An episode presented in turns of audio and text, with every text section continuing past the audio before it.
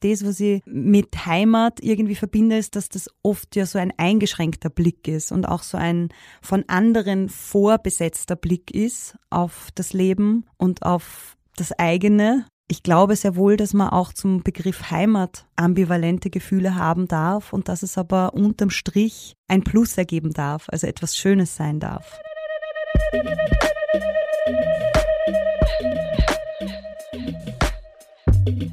Jeans Welt.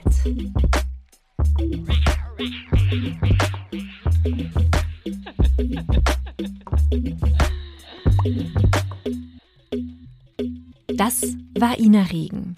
Ja, die berühmte und erfolgreiche Liedermacherin, die die österreichischen Charts seit einigen Jahren immer wieder dominiert. In der heutigen Folge sprechen wir über Heimat. Ein schwieriger Begriff, der über die Jahre romantisiert, instrumentalisiert, dämonisiert, aufgewertet, abgewertet, angeeignet, abgelegt wurde. Und wir, ja, wir sind auf der Suche nach den Zwischenräumen. Der Podcast Jans Welt ist eine Weiterführung von Jans Heldinnen. Das Ziel, dich zu inspirieren, dir zu zeigen, dass es auch anders geht. Was? Menschliche Kommunikation zum Beispiel. Wie? Mit Hilfe von spannenden Heldinnen, mit Hilfe von Geschichten. Ich bin Jeanne Drach, Musikerin, Podcasterin und Unternehmerin. Meine Heimaten? Hm, da wären zum Beispiel Österreich und Frankreich. Heimat. Kannst du dieses Wort übersetzen? Wie schmeckt denn deine Heimat? Wie riecht deine Heimat? Wie fühlt sich deine Heimat an? Warum ist es so wichtig für uns verwurzelt und eingebettet zu sein? Wann wird denn Heimat instrumentalisiert? Warum ist es wichtig, den Begriff kritisch zu hinterfragen, ihn aber trotzdem mit eigener Bedeutung wieder aufzuladen? Heute sind es Kieselsteine, die uns den Weg aufbereiten. Du wirst Heimat aus mehreren Blickwinkeln erleben. Es sind Wurzeln, auf die wir stolpern, aber die uns auch immer wieder Neues aufzeigen. Begib dich mit uns auf der Suche nach einem Status quo, nach einer Definition, die ständig im Wandel ist. Vielleicht ist am Ende auch Heimkommen angesagt. Du wirst heute nicht nur meine Heldin Ina Regen hören, sondern auch die Sprachwissenschaftlerin Lisa Krammer, einige Wortmeldungen von anderen Heldinnen und auch die Stimme von Bernd Gruber, der Inas Texte immer wieder vorliest. Es gibt drei Teile, Identität, Dialekt und Heimat. Und weil Heimat viel mit Identität zu tun hat, fangen wir gleich mit diesem Puzzleteil an. Und wie schön, wie schön, dass diese Folge von Axelkuss gesponsert wird. Identität. Identität. Wer ist denn Ina Regen? Ina, wer bist du? Wer willst du sein? Und was passiert denn dazwischen? Hm. Also ich bin ein Mensch, eine Frau, Liedermacherin, Bühnentierchen, ähm, ja, kreativ. Und ich habe in den letzten Jahren gelernt, sehr viel davon auch sehr häufig oder gleichzeitig zu sein. Das war nicht immer so, glaube ich. Also ich habe mich da irgendwie auch erst hin entwickeln oder kennenlernen müssen, um zu verstehen, eben wer will ich sein. Und es gab Momente in meinem Leben, da war das sehr weit auseinander. Diese Fantasie von mir, die gleichzeitig mein allerinnerstes ist und gleichzeitig so weit draußen von mir war, weil ich es nicht gelebt habe. Und ich glaube, das war so die größte und wahrscheinlich auch alles umfassendste Entscheidung, die ich getroffen habe in meinem Leben. Zu sagen, ich will, dass das näher beieinander ist oder dass das deckungsgleich ist, so Babuschka-artig. Das Gespräch mit Ina hat mich lange begleitet. Ich wollte sie interviewen, weil ich sie unglaublich toll finde. Sie ist witzig, herzlich, reflektiert, clever, aufmerksam und da rede ich noch gar nicht über ihre musikalischen Qualitäten. Ein schöner Mensch, den ich in meinem Podcast unbedingt dabei haben wollte, unbedingt dabei haben musste. Ich kenne sie noch nicht lange, aber so richtig kennengelernt habe ich sie eigentlich, als sie mich zu ihrem Podcast Rotweinplausch eingeladen hat. Für diejenigen, die sie noch nicht kennen, hier noch ein paar Hard Facts. Biografie. Biografie. Ina Regen ist 1984 in Grieskirchen in Oberösterreich als Regina Mallinger geboren. Sie studierte Jazz und Populargesang und später auch Sozialwissenschaft in Linz. Danach war sie Frontfrau der Band Beats Collective, Musicaldarstellerin, Gesangslehrerin und Background-Sängerin. Du kennst sie aber vielleicht von ihrer Durchbruchssingle Wie ein Kind 2017 oder von ihrem Duett mit Eurovision-Star Conchita Wurst. Ihre Alben Klee 2018 und Rot 2021 waren beide auf Platz 1 in den österreichischen Albumcharts. Sie war auch Preisträgerin des österreichischen Musikpreises Amadeus Award. Und vielleicht hast du sie als Jurorin von der vom österreichischen Fernsehsender ORF produzierten Castingshow Starmania kennengelernt. Derzeit schreibt Ina an ihrem dritten Album. Wann hast du diese Entscheidung getroffen, dass du jetzt mehr du sein willst? Wann ist das mhm. passiert? Das war so um meinen 30er herum. Irgendwann habe ich im Zuge meines Erwachsenwerdens entschieden, so ist die erwachsene Regina Mallinger. Und diese Vorstellung habe ich dann versucht zu performen. Ich komme zum Beispiel aus einem sehr traditionellen, aus einer Arbeiterfamilie eigentlich. Das heißt, Kunst oder das, was ich für Kunst gehalten habe oder auch heute für so diese Art von Kultur war überhaupt kein Platz. Und ich habe aber schon gespürt, okay, aber in mir ist das. Dementsprechend, als ich dann äh, entschieden habe, dass ich Künstlerin oder Musikerin sein möchte, war das natürlich, der Weg war für meine Familie, also für dort, wo ich herkomme, sehr weit und, und auch irgendwie bedrohlich. Dementsprechend musste ich versuchen, irgendwie dieses traditionelle ich meine es im positivsten aller Sinne, einfache, diese einfache Welt zu verknüpfen mit der, die ich in mir gespürt habe.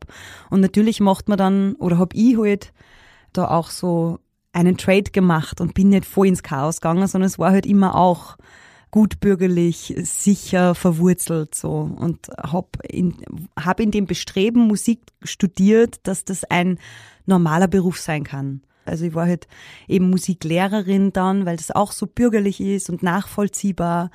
Ähm, es war immer ein sehr klarer Rahmen, in dem meine Kreativität stattfinden sollte. Ich habe eine Beziehung geführt ab meinem 18. Lebensjahr, die bis zu meinem 30. gedauert hat. Also es war alles sehr geordnet und sehr traditionell irgendwie.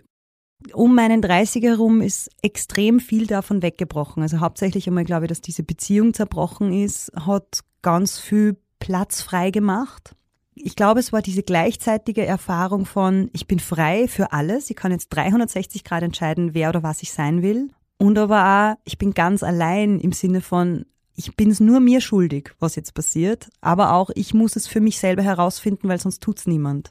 Und in der Zeit habe ich mir dann ein Jahr lang freigeräumt in meinem Kalender, das dafür da war, herauszufinden, wer ich bin speziell aber auch, wer ich mit der Musik sein will. Also das war so eine Zeit, wo ich gemerkt habe, dass ich mich ein bisschen erschöpft habe in diesem es allen recht machen wollen und alles richtig machen wollen und eben ein geordnetes Leben führen, dass das eigentlich, dass ich mich da ein bisschen verrannt habe in eine Fantasie oder Vorstellung von mir, die nicht meine ist. Und erst Wochen später, nachdem dieses Jahr oder meine eigene Deadline abgelaufen war und ich eigentlich so traurig war oder in erster Linie eigentlich enttäuscht von mir, dass ich diese Utopie nicht gefunden habe mhm. und nicht leben konnte. Im Rausch dieser Trauerarbeit eigentlich habe ich dann wie ein Kind geschrieben. Und dann ist Ina Regen geboren. Genau. Kann ich irgendwann wieder so sein wie ein Kind? Kann ich einfach nehmen, was das Leben bringt? Ist eh alles egal oder hat alles einen Sinn? Wieso traue ich mich nicht, so sein wie ich bin? Dialekt. Bevor wir in die Welt der Sprachen und Dialekte eintauchen, will ich dir Lisa Krammer vorstellen.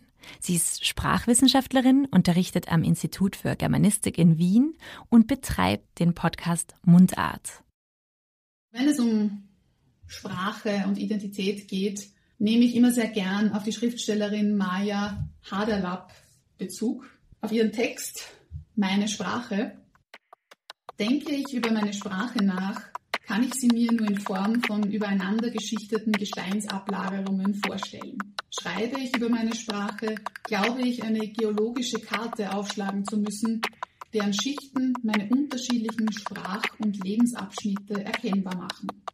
Auf der Suche nach der Erstsprache lege ich Schichten von Zeit, man könnte sagen von Sandstein, Kalk und Granit bloß, um dorthin zu gelangen, wo sie ist.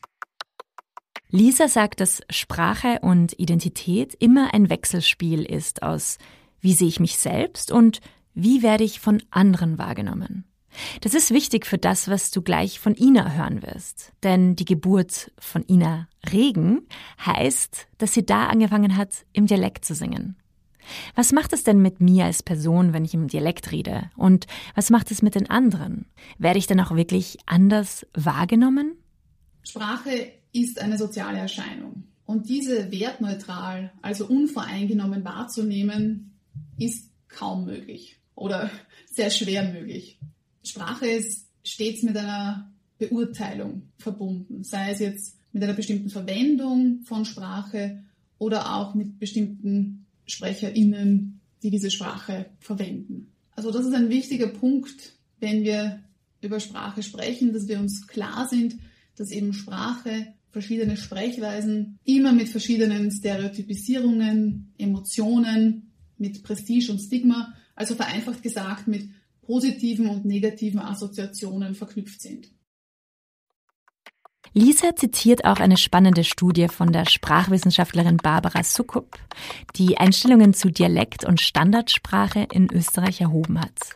Die Erhebung zeigte, dass Dialekt als natürlicher, humorvoller, lockerer, emotionaler, sympathischer wahrgenommen wird, gleichzeitig aber auch derber, grober und aggressiver eingestuft wird. Die Standardsprache hingegen klingt gebildet, intelligent und wird mit Ernsthaftigkeit und Höflichkeit in Verbindung gebracht. Aber. Zu betonen gilt aber wieder, es kommt auf den Kontext drauf an. Standarddeutsch kann in einer bestimmten Situation als angemessen beurteilt werden, weil damit zum Beispiel eine gute Verständlichkeit einhergeht. Und in einer anderen Situation kann die Verwendung der Standardsprache aber wieder als arrogant und vielleicht als übertrieben korrekt empfunden werden. Es besteht also eine Wechselbeziehung zwischen einer gewählten Sprachform und dem jeweiligen Kontext. Und jetzt zurück zu Ina. Wie hat sie sich eigentlich dabei gefühlt, plötzlich im Dialekt zu singen?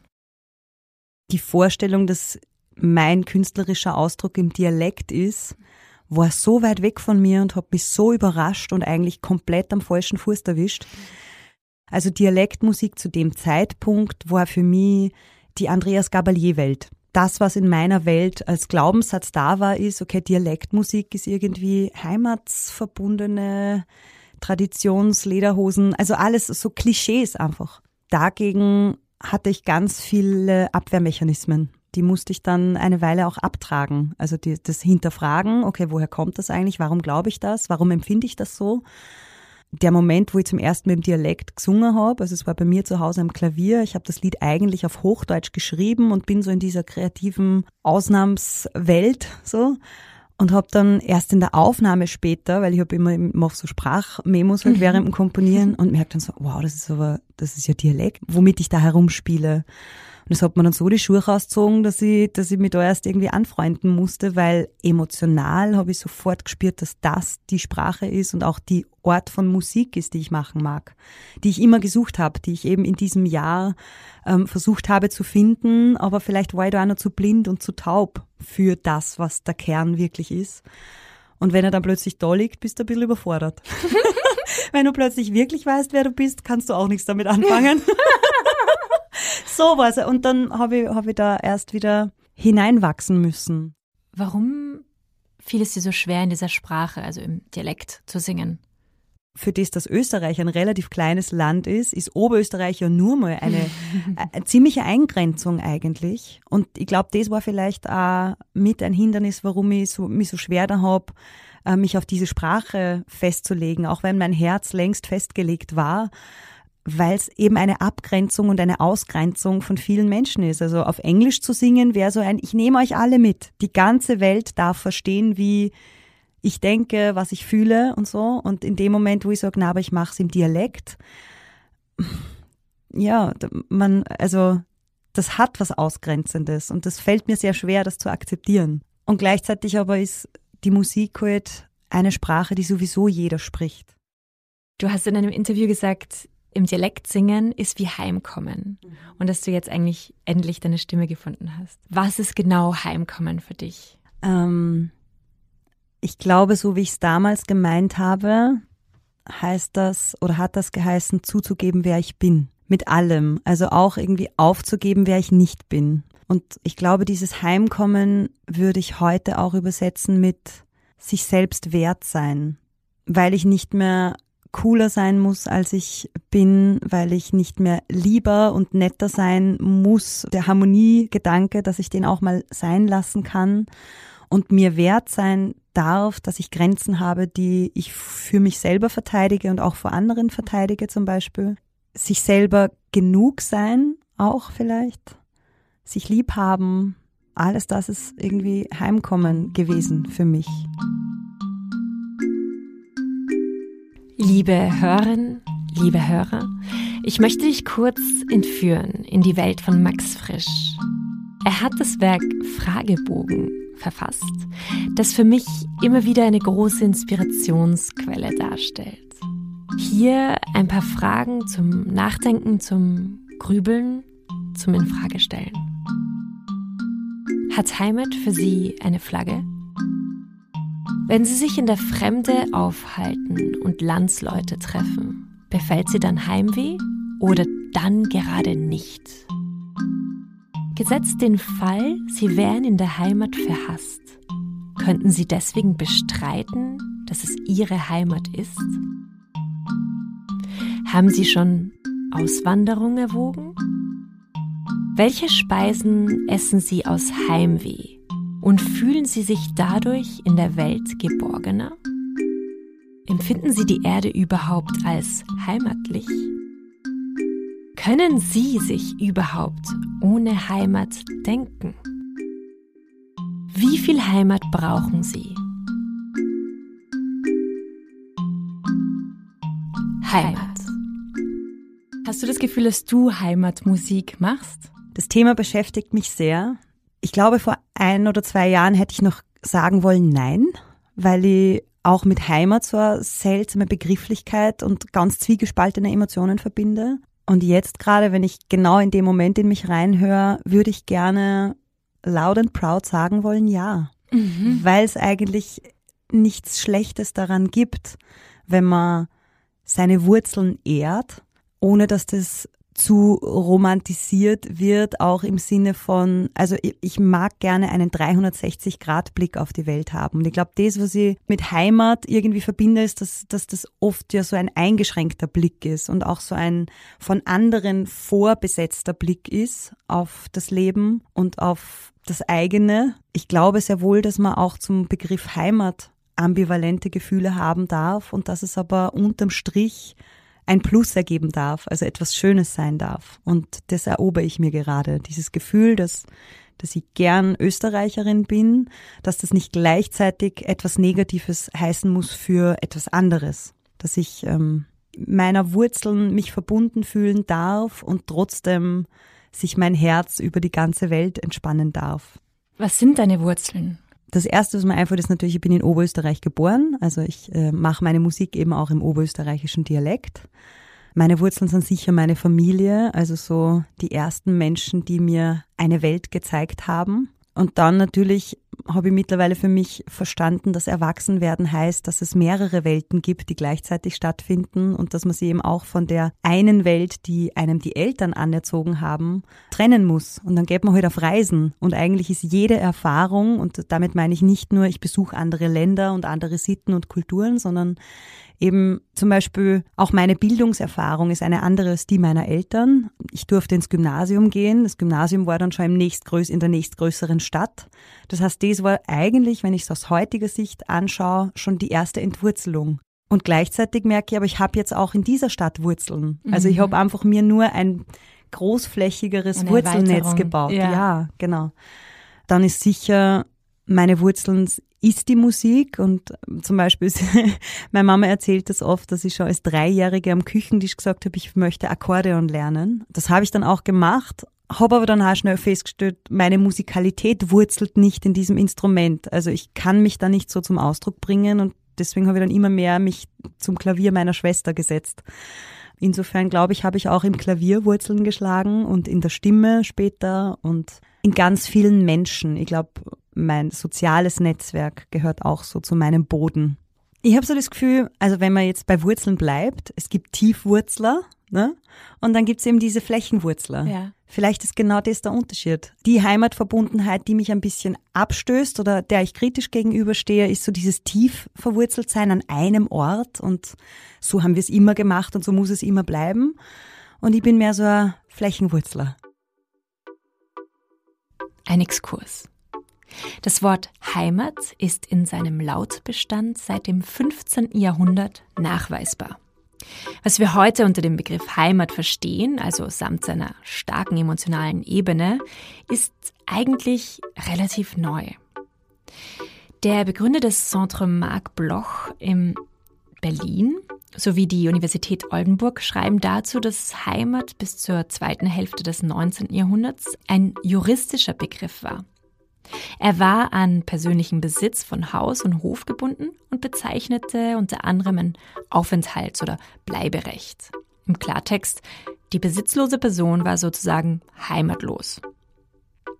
Dann kam die Französische Revolution 1789, die Industrialisierung und die damit verbundenen großen gesellschaftlichen Umwälzungen. Hier kam ein fundamentaler Bedeutungswandel zustande.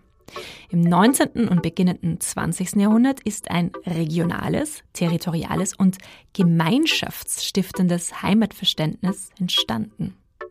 Was dabei eine große Rolle gespielt hat? Idealisierung, Emotionalisierung und Ästhetisierung. Was bedeutet das? Naja, im Gegensatz zur Gesellschaft, die sich durch die Industrialisierung verändert hat und in der politische, wirtschaftliche und soziale Spannungen präsent waren, hat der Heimatbegriff plötzlich ein idealisiertes Gegenbild im bürgerlichen Verständnis geboten. Bilder von intakter Harmonie in Rückbindung an die Tradition, Ästhetisierung durch den künstlerischen Ausdruck von Heimat, wie zum Beispiel in der Heimatliteratur. Das hatte zunächst ja nicht so viel mit Vaterland oder Nation zu tun, aber in den 1910er und in den 1930er Jahren geriet Heimat dann in nationalistische und nationalsozialistische Zusammenhänge. Und danach, erst in den 1960er Jahren, konnte sich Heimat wieder in einer entnationalisierten und entpolitisierten Auffassung etablieren. Seither wird Heimat oft als ländlich, naturverbunden, als eingekleidete, psychisch befriedigende Sphäre erklärt. Hm.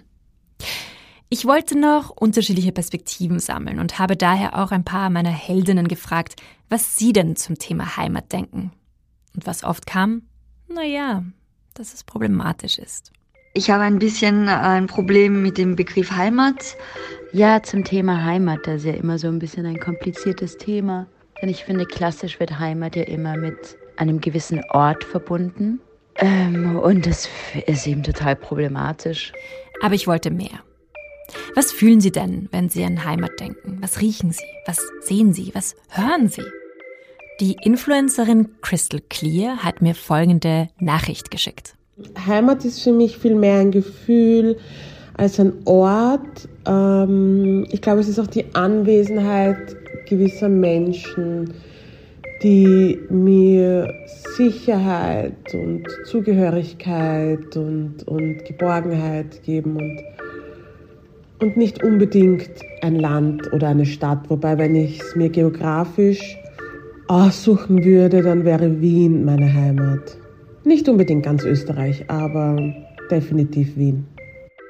Die Künstlerin Dalia Spiegel, aka BFFI, sagt dazu, wenn ich an Heimat denke und es irgendwie ortsspezifisch ist, finde ich, ist es immer das, die, die Geräusche der Großstadt, also das Hupen von Autos, die Klingel von Fahrrädern, das Klimpern von Geschirr, Menschen, die reden, schreien, lachen. Am liebsten natürlich ganz unterschiedliche Menschen, irgendwie, wo, sich Leute treffen und wo was passiert. Ein Gewusel. Genau, da fühle ich mich halt immer zu Hause. Die Großstadt, die Metropole, die halt irgendwie auch so ein bisschen überall sein kann. Aber sonst ist ganz klar Heimat nicht Geografie gebunden, sondern die Menschen, die ich liebe, mit denen ich mich wohlfühle. Heimat ist definitiv dieses Mitmenschensein, die man liebt. Die Feminist Activist Jevdokia Romanova meint, Heimat ähm, betrifft nicht nur Orte, sondern auch Leute, die bei dir sind. Die Leute, die du gern hast, die Leute, die du liebst, die Leute, mit denen du sich heimfühlen kannst. Auf die andere Seite habe ich schon so oft überlegt, was Heimat für mich ist, weil ich aus Land komme, das sehr nationalistisch ist und auch die anderen Leute ähm, unterdrückt. Auf die andere Seite bin ich immer froh, wenn ich zurück nach Russland kommen kann und dort die Leute treffen, meine Familie, meine Freunde, Freundinnen.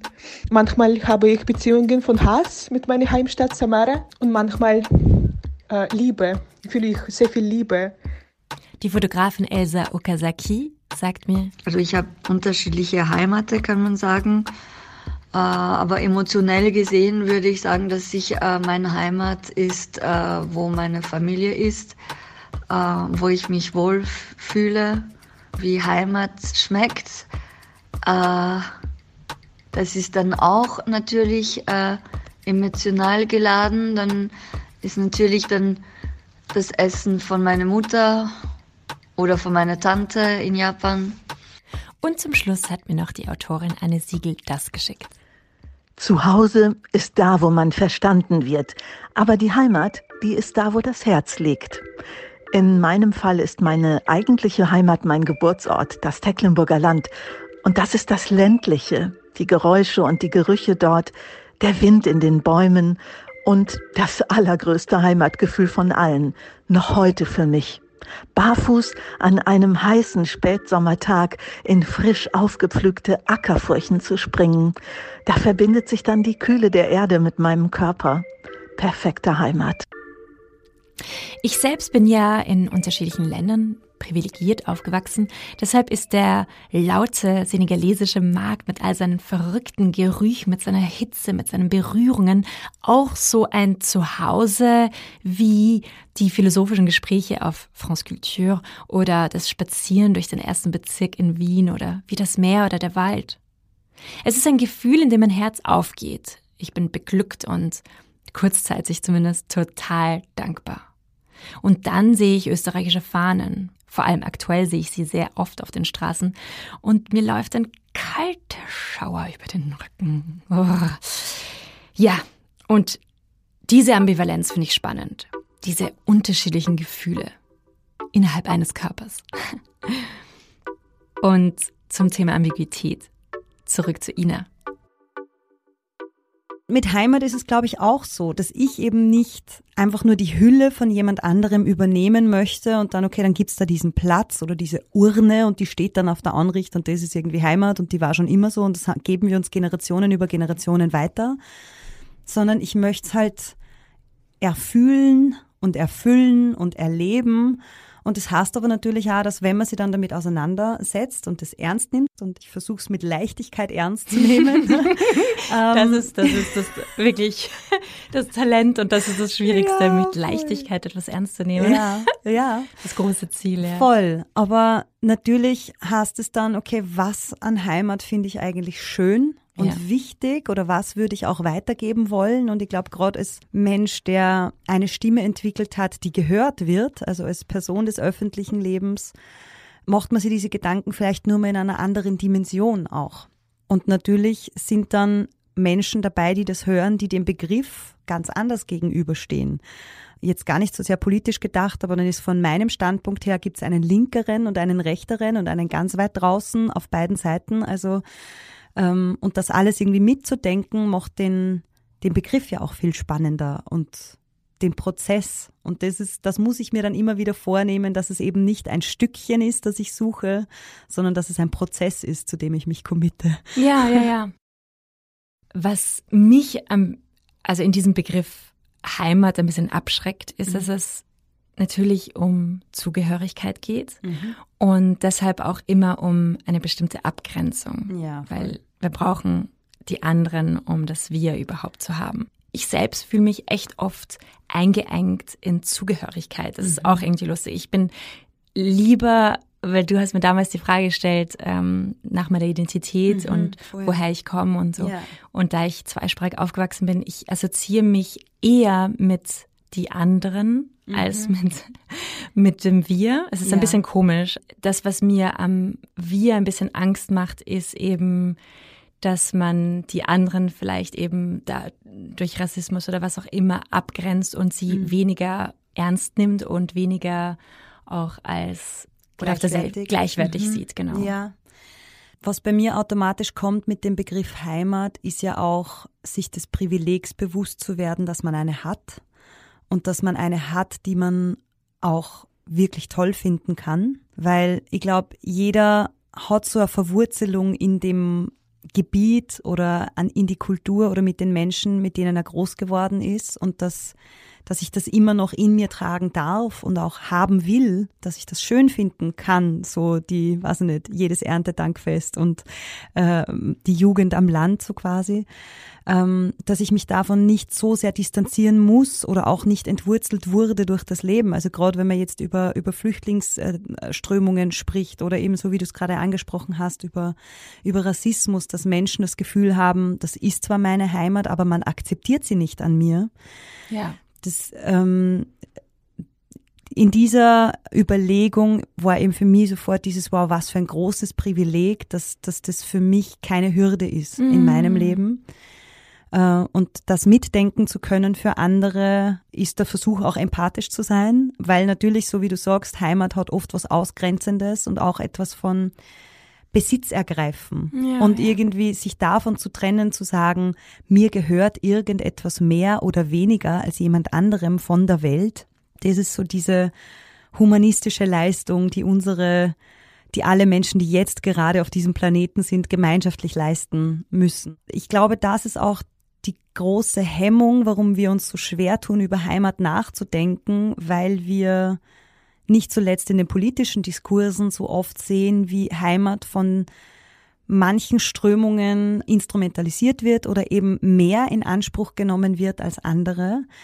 Und ich habe halt auch so in den letzten Jahren in mir eigentlich viel mehr kultiviert, dass ich Europäerin bin, dass ich die EU toll finde, dass ich auch irgendwie unsere aufgeklärten, demokratischen, humanistischen Werte so wichtig finde und das nicht jetzt per se an Österreich festmache. Ich finde, du hast es eh sehr schön gesagt. Also wenn man eben dieses Konzept mit Leben füttert, mhm. dann ist es weniger ausgrenzend, weil du ja jeden Moment etwas Neues reinbringen kannst. Ja. Und dann ist es auch viel freier, habe ich das mhm. Gefühl. Es ist eben nicht so starr. Was ja. mir Angst macht, ist dieses Starre. Voll. Dieses, du musst dann so sein. Wenn du Österreicherin bist, genau. dann musst du ähm, Dirndl tragen und was, was weiß ich, was Ganz irgendwie genau. komische Voll. Jeder hat ein Bild im genau. Kopf, wie ÖsterreicherInnen äh, aussehen, denken, fühlen, handeln. Und die meisten von uns sehen sich darin nicht. Mhm. Und das war halt für mich so spannend, dass, auch weil du vorher dieses Wir-Gefühl so angesprochen hast, ich denke mir halt, okay, die Menschen, die jetzt gerade in Österreich leben, was ist die, die Schnittmenge dessen, was wir in Österreich leibend finden, an uns als hier lebende Menschen leibend finden und wo, wo ist unser Wir? Und in dem Moment, wo wir uns aus dem herausnehmen, weil wir das Gefühl haben, wir sind die anderen, und meistens denken wir damit an die Rechten, um, um das jetzt mal so plakativ zu sagen, dann lassen wir uns Heimat wegnehmen und ja. dann tragen wir auch den Gegenpol nicht mehr in das Wir hinein. Und das war eigentlich so ein ganz großer, also da bin ich immer nur mitten im, ihr hört mich beim Verdauen dieses Gedankens und ich weiß noch nicht, was dabei rauskommt, aber, aber das war halt eigentlich so etwas, wo ich mir denke, na, ich will ja, ich will auch meinen Blick auf Heimat mitteilen und ich will auch eben von ganz vielen linken Positionen wissen, wie definieren wir, wenn wir jetzt Heimat festlegen, was ist es denn dann? Hm. Davon abgesehen, dass es nicht festgelegt sein kann, aber du weißt es ja mal. Also ich möchte gerne den Begriff diskutieren können und ich habe festgestellt, dass es sehr schwer ist, ihn zu diskutieren, weil er eben so besetzt ist. Für viele von uns falsch besetzt ist äh, es ist total wichtig, sich nicht diese Begriffe wegnehmen zu lassen, ja. weil es ist auch mehr als ein Begriff, es ist ja ein Gefühl mhm. und diese Zugehörigkeit ist, glaube ich, so wichtig für die Identität. Ja. Und wenn wir jetzt das alles dekonstruieren wollen und keine Nation mehr haben wollen. Alles mhm. ist halt, brauchst du trotzdem etwas, was dich mit anderen verbindet. Ganz genau. Und es ist halt die Frage, was es ist. Und Heimat muss mhm. ja nicht ein Land sein, sondern Heimat kann ja auch eben Oberösterreich sein oder mhm. ein oder ähm, so wie du deine Followerinnen gefragt hast, es kann auch, es können Mohnnudeln Heimat sein. Cool, ja. Und es, aber es ist so wichtig, dass wir uns das nicht wegnehmen lassen, weil was ist, wenn wir das nicht mehr haben? Wer sind ja. wir denn noch? Und was ist, wenn wir es nicht mehr gestalten? Heimat ist auch nicht etwas, das du bekommst, sondern auch etwas, das du leistest, das du weitergibst und formst und mitgestaltest. Sponsoring. Eine kurze Unterbrechung. Ich weiß nicht, ob du das Problem kennst, aber ich stinke. Ich habe sehr viele Deos ausprobiert. Also okay, nur Naturdeos, also ohne Parabene und Aluminium und so. Aber die haben immer nur ein paar Stunden geholfen. Also nach ein paar Stunden habe ich wieder gestunken. Oder sie haben ein paar Monate funktioniert und dann wieder überhaupt nicht mehr. Und stinken ist prinzipiell voll okay, aber vielleicht einfach nicht immer. Ich habe zu Weihnachten ein Deo von meiner richtig coolen Tante Barbara bekommen, das mein Achselleben wirklich verändert hat. Und das heißt wirklich was. Und seitdem, also es sind jetzt zwei Jahre vergangen, benutze ich Achselkuss und ich schenke auch immer sehr gerne auch Achselkuss her. Meine Schwester, meine Nichte und einige meiner besten Freundinnen sind auch schon Fans. Also habe ich Eva Immervoll kennengelernt, also die Gründerin. Eine wunderschöne, strahlende, lustige, selbstbewusste Frau, die seit 2016 in Österreich diese Wunderprodukte herstellt. Ja, du kannst dir vorstellen, jetzt bin ich halt noch mehr Fan. also, kurz zu den Hard Facts. Axelkuss ist eine vegane Deo-Creme, also ohne Palmfett, Erdölprodukte, Parabene und all diesen Blödsinn. Jede einzelne Dose wird mit Handarbeit gerührt, befüllt und etikettiert. Und es sind hochwertige ätherische Öle aus biologischem Anbau. Also insgesamt ziemlich toll. Es gibt jetzt auch kurzzeitig den Code SUPERKUSS mit einem Rabatt von 10% auf alle Sorten. Alle Infos dazu findest du in den Show Notes. Danke, Axelkuss, dass ich jetzt immer so gut rieche. Und nun zurück zum Podcast.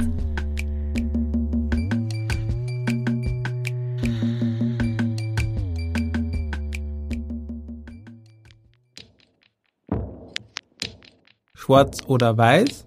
Hat so viel Wut im Bauch, schwarz oder weiß, und alle schreien so laut. Ich weiß nicht, wie viel Form die Wahrheit hat, ich weiß nur, Blut ist rot, immer schon. Du singst, ich weiß nicht, wie viele Farben die Wahrheit hat, ich weiß nur, Blut ist rot. Jetzt würde ich dich gerne fragen, welche Farbe Heimat hat für dich. Auch rot. Also der Gedanke hinter Rot war, je mehr man das Gefühl hat, ich habe eine Wirklichkeit, eine Wahrheit gefunden und es gibt auch nur die, erstens gibt es immer mindestens eine Gegenposition, die das Gleiche für sich in Anspruch nimmt und dann hast du zwei Positionen, die sich nicht mehr verstehen wollen und sich auch nicht mehr gegenseitig befruchten wollen und das Gemeinsame suchen wollen, sondern der Antrieb hinter Gesprächen wie diesen oder hinter Haltungen wie diesen ist, die anderen von der eigenen Position zu überzeugen und das überzustülpen oder sie zu vereinnahmen. Wir als Menschen können es ganz schwer ertragen, wie ambivalent und gleichzeitig und paradox Leben ist in so vielen Facetten. Und ich glaube aber, dass wir das respektieren und akzeptieren lernen müssen, wenn wir Menschen sein wollen, die in Frieden miteinander leben können deswegen ist eben Rot für mich dieses Dazwischen, zwischen Schwarz und Weiß, ist das Leben, das bunt ist. Egal wie bunt es ist und egal wie viele bunte Meinungen und Weltblicke wir haben, das, was wir wirklich alle gemeinsam haben, ist rotes Blut. Auf diesen humanistischen Blick von du bist immer noch ein Mensch. Das ist das Minimum dessen, was ich an dir respektieren muss, auch wenn ich alles andere ganz komisch an dir finde. Aber dieses, das ist das Gemeinsamste, was wir haben, das mhm. Menschsein mhm. in all seiner Komplexität. Das Thema beschäftigt mich gerade sehr, weil ich habe das Gefühl, dass wir ein bisschen in unseren Kreisen, vielleicht nur in unserer Bubble, ein bisschen so eine Gesprächskultur äh, verloren haben oder die nicht mehr so richtig vorhanden ist. Ja. Und dass es ganz oft darum geht, beim anderen einen Fehler zu finden. Ja. Und dass es sehr, sehr, sehr, sehr oft um Abgrenzung geht, um Ja. die, die andere Person abzugrenzen. Und ich finde, wir vergessen ganz oft, dass wir einfach alle Menschen sind. Ganz und das ist genau. einfach das, was uns alle vereint. Deswegen Ja, finde ich das, dieses, ähm, diesen Satz so schön. Genau, also das ist eben genau das, was du beschreibst, dieses Gefühl, das habe ich, das habe ich zum ersten Mal so wahrgenommen mit der Flüchtlingsdiskussion, wo ich gemerkt habe, es gibt da mindestens zwei oder gefühlt zwei sich gegenüberstehende Positionen und die streiten. Und es ist keine Einigkeit in Sicht. Du kannst dieses Problem kaum lösen, dass es für alle passt. Äh, Und ich habe das Gefühl, gerade jetzt seit ich begonnen habe, dieses Lied zu schreiben, und es war wahnsinnig schwer, also es war das Schwierigste überhaupt, ähm, da eine Aussage zu treffen, die ich auch wirklich meine und auch verteidigen kann, weil es so ein heikles, es ist so ein Wespennest ein bisschen.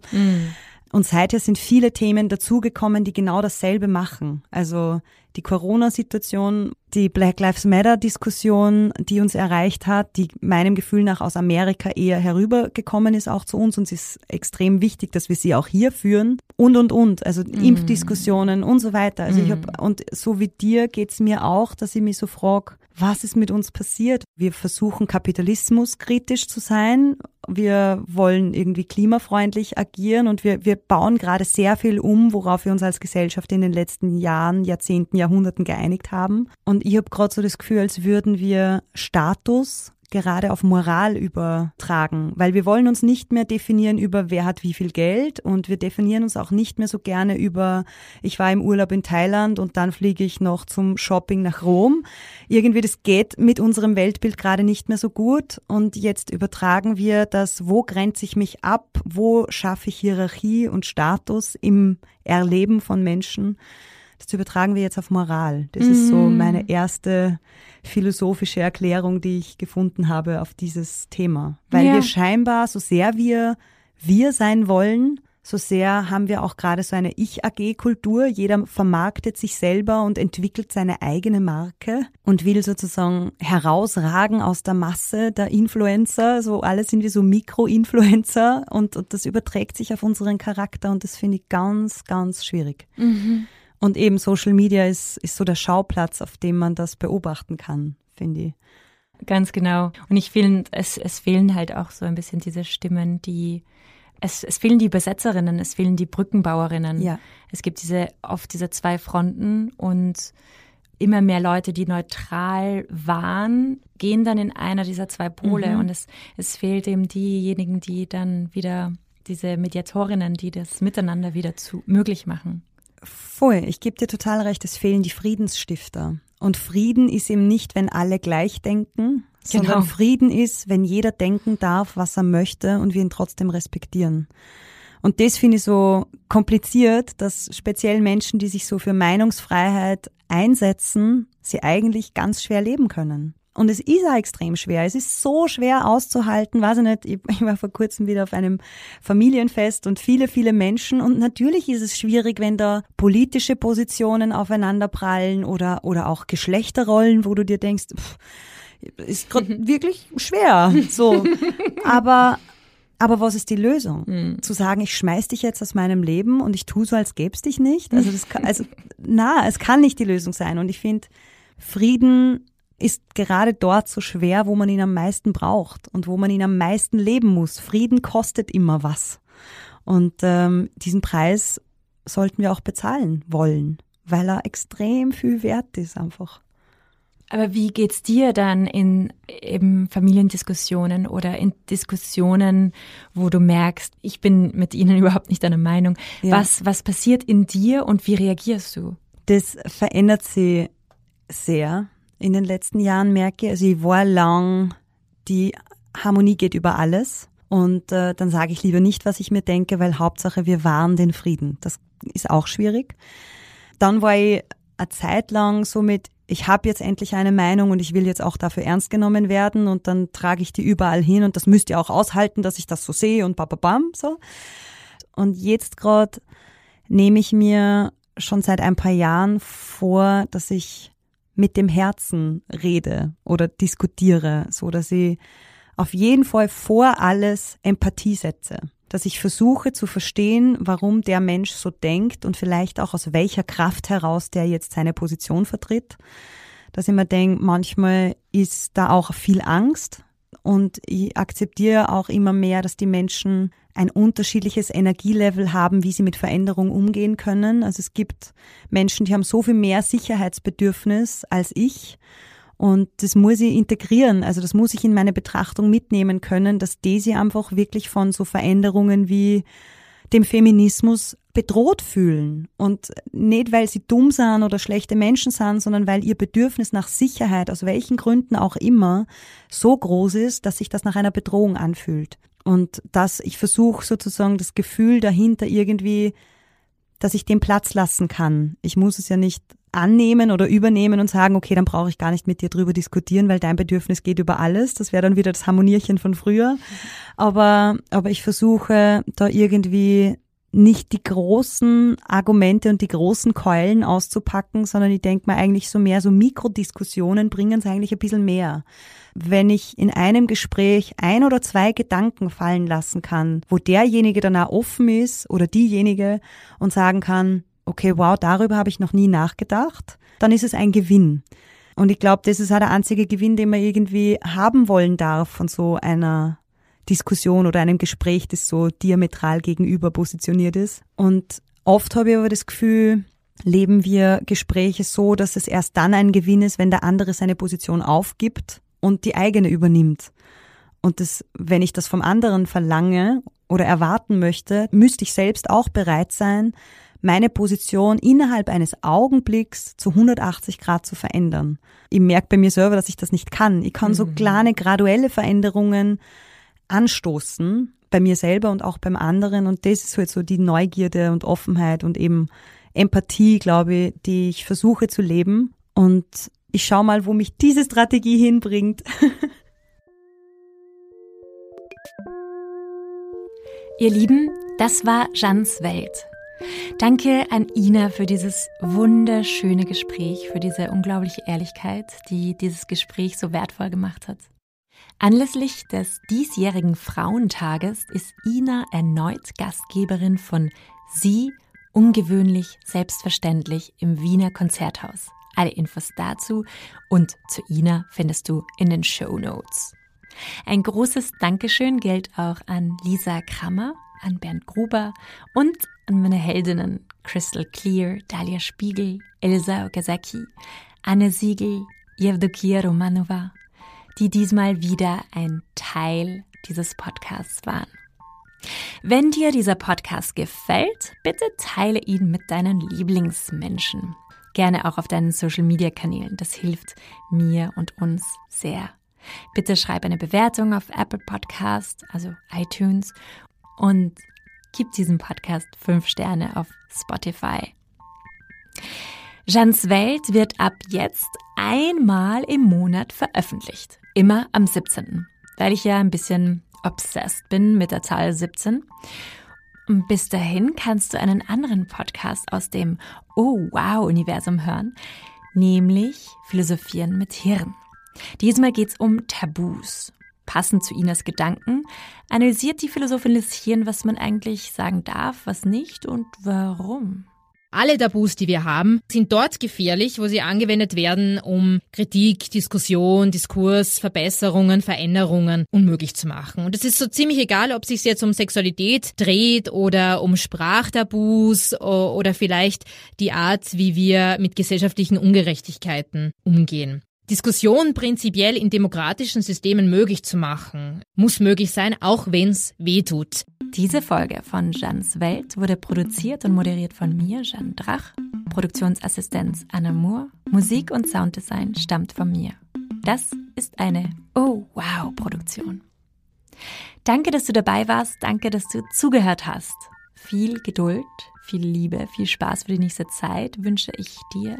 Bleib inspiriert und bleib mutig und genieß die Leerstellen. Alles Liebe, Bussi und Baba, deine Jandrach. Dieser Podcast wurde präsentiert von Oh, wow.